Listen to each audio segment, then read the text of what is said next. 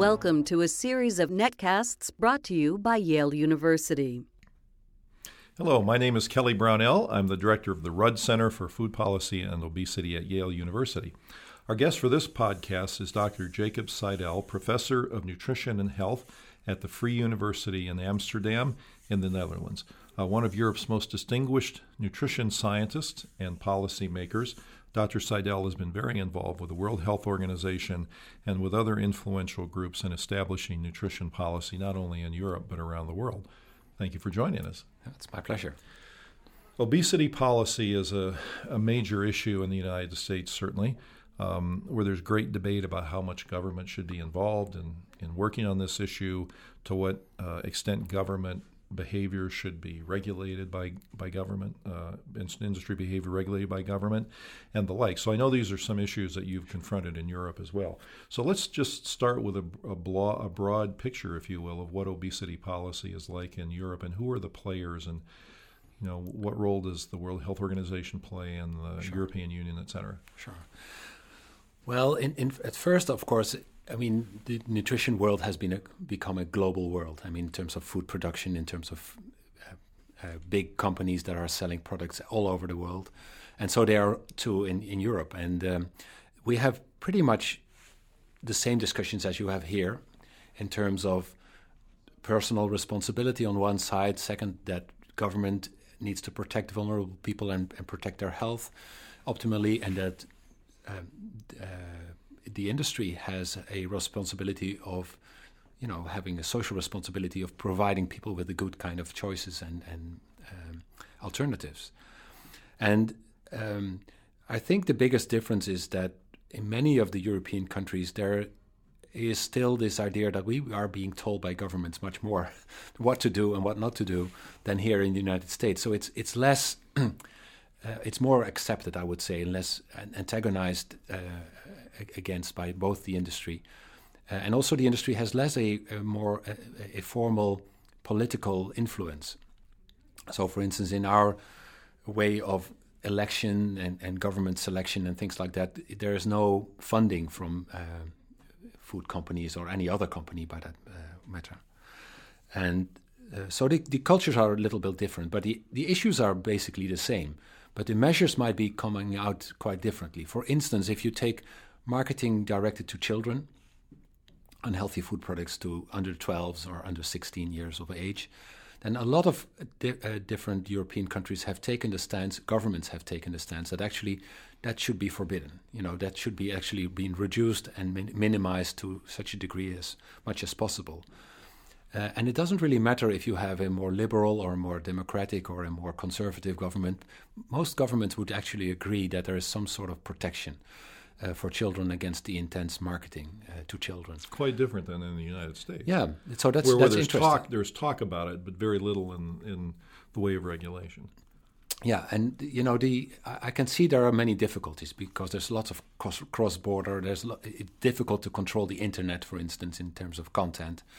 So there are many issues there. But for instance, the uh, the marketing to children on television that's been greatly reduced in many European countries, and and sometimes completely forbidden.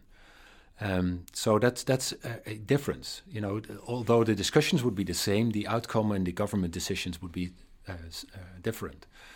Um, the same is is actually true for most of uh, of the policy issues that are around this. Is about, about, regulation of portion size, of labeling food products, uh, about um, uh, the pricing of food products. There, these are all policy issues that are contentious. They're controversial, and they turn out to be differently uh, operating in different European countries. Uh, but in general, there seems to be a bit more um, pressure from governments for industry to self-regulate or, regu- or they regulate the industry a bit more than uh, than here. So there are interesting sort of parallels and there are interesting differences also in the way we approach this. So would you would it be a fair statement to say that the the industry uh, under those conditions is likely to be more effective at self-regulation than, say, in the U.S., where the, the government really isn't threatening to do very much. Oh yes, absolutely. So, for instance, uh, for for trans fatty acids, uh, there are a number of countries that have, like some states or maybe cities here in the U.S., there are regulations that you cannot have trans fatty acids in fast food products, for instance. And so the same companies that make fast food products with a lot of trans fatty acids are producing non-trans fatty acid products in countries that are forbidden. So you, they can do it, and, and, but it just depends on the degree of regulation. And it's the same with salt reduction. You know, lots of governments are pushing towards salt re- uh, reduction, and there's this threat of that we they always start with self-regulation, and if that doesn't work and that doesn't have the kind of um, effects it, it, they are expecting, then they come in and do some sort of regulation uh, uh, in, ma- in many cases. So, what's your overall opinion of food industry self-regulation? Have you seen it be effective? Is it ineffective? Does it vary by country?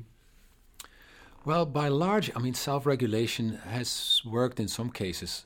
For instance, in the Netherlands, all the, the removal of trans fatty acids was, was without any government interference or with any pressure from government. It was a, a voluntary act by the industry by reacting to the science that was coming out.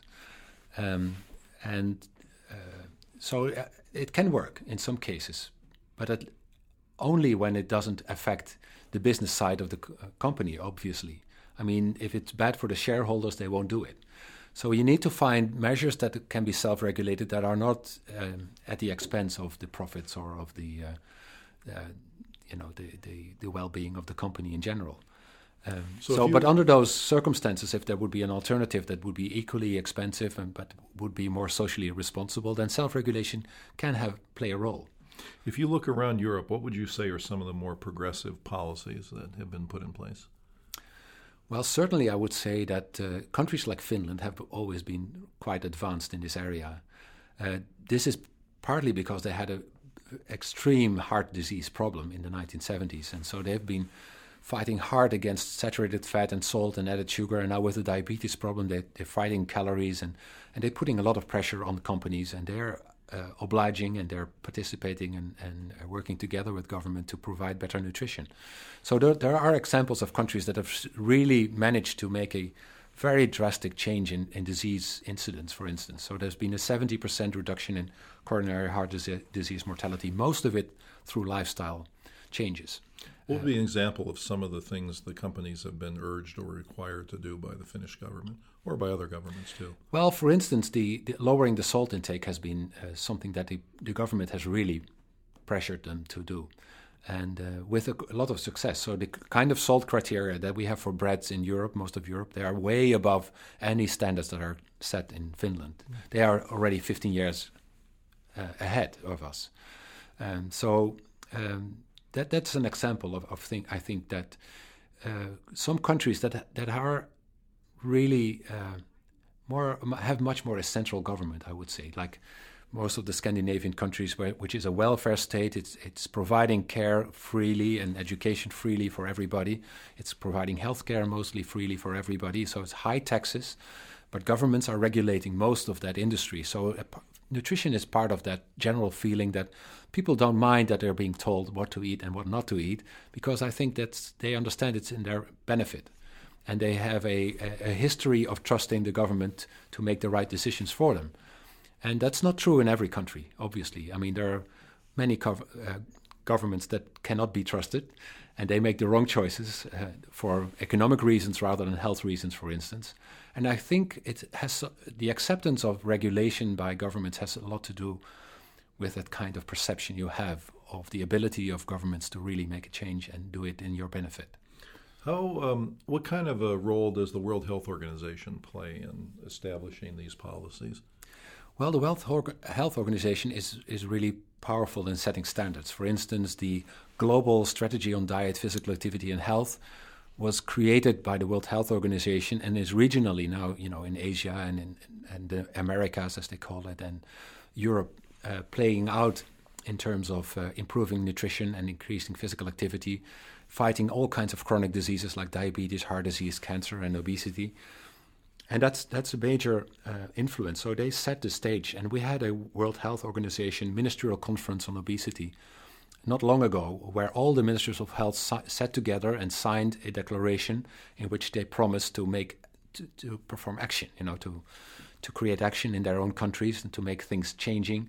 uh, to make changes in the the world um, uh, of children. You know, the, the physical and socioeconomic world, but also in terms of measures to improve nutritional status in children. Good.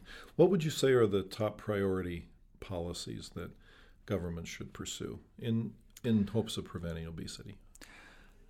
Well, the, the kind of things that we are doing most is um, is uh, we think that actually this this starts early, you know. So you have to provide parents with skills and knowledge and and also um, um, uh, the, opportunities to provide uh, not, to provide good nutrition for their children. And so it's one of the reasons why we say, you know, marketing to children should not be done by companies because it's undermining the ability of parents to set an example and to provide the best choice because children will be nagging and uh, asking for the products they see advertised and things like that. So it's undermining the ability of parents to do their, their work as parents. Uh, so we put a lot of emphasis on, on, on knowledge and skills of parents in that sense. And then throughout their education, I think it's important to provide enough physical activity during schools and having environments like neighborhoods that are inviting ch- children to play outside. And they have these measures have a lot of different benefits other than just uh, obesity prevention. Uh, they will be, uh, you know, these neighborhoods are pleasant to work, to live in, and to work in.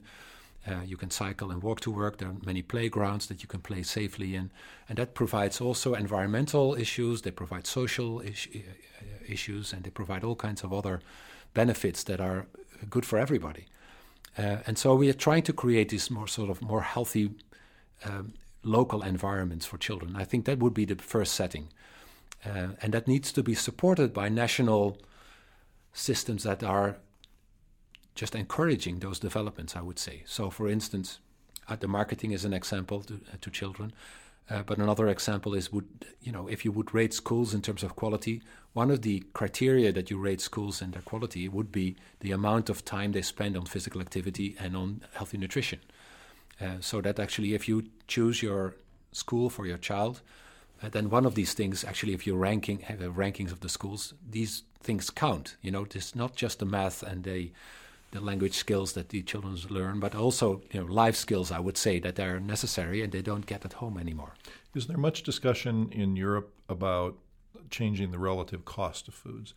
That if some if the healthier versions are costing more than than unhealthy products, is there much talk about whether that could change? Yes, there is a lot of discussion about it. Uh, it seems that, at least in our government in the Netherlands, it seems that providing healthier foods at a lower cost is the most attractive alternative. Uh, maybe offset by some slight increases in the unhealthier products, but really to tax foods dramatically is, is not a very uh, popular topic, both by consumers as well as governments as well as industry. So, although I think it actually, in, in terms of scientific terms, it would probably be a better option to really increase the uh, the cost of unhealthier options. Uh, I think that the majority of people would would go for the providing fruits and vegetables to people with low income, you know, freely or with sharply reduced cost. And uh, you could still improve a lot of the nutritional status probably by that uh, by doing so. It'll be interesting to see where how that develops over time. Just like in the U.S., it's a very hotly debated topic. So thank you very much for joining us and sharing us your uh, perspective on things from Europe. It's my pleasure. Thank you. Our guest today was Dr. Jacob Seidell, professor of nutrition and health at the Free University in Amsterdam in the Netherlands. Please visit our website, www.yaleruddcenter.org. There you'll find a variety of resources, including a free email newsletter on food and food policy that goes out monthly, a variety of resources on food policy issues, interactive parts of the site, and then also um, a list of the other podcasts that we've recorded. Thank you very much.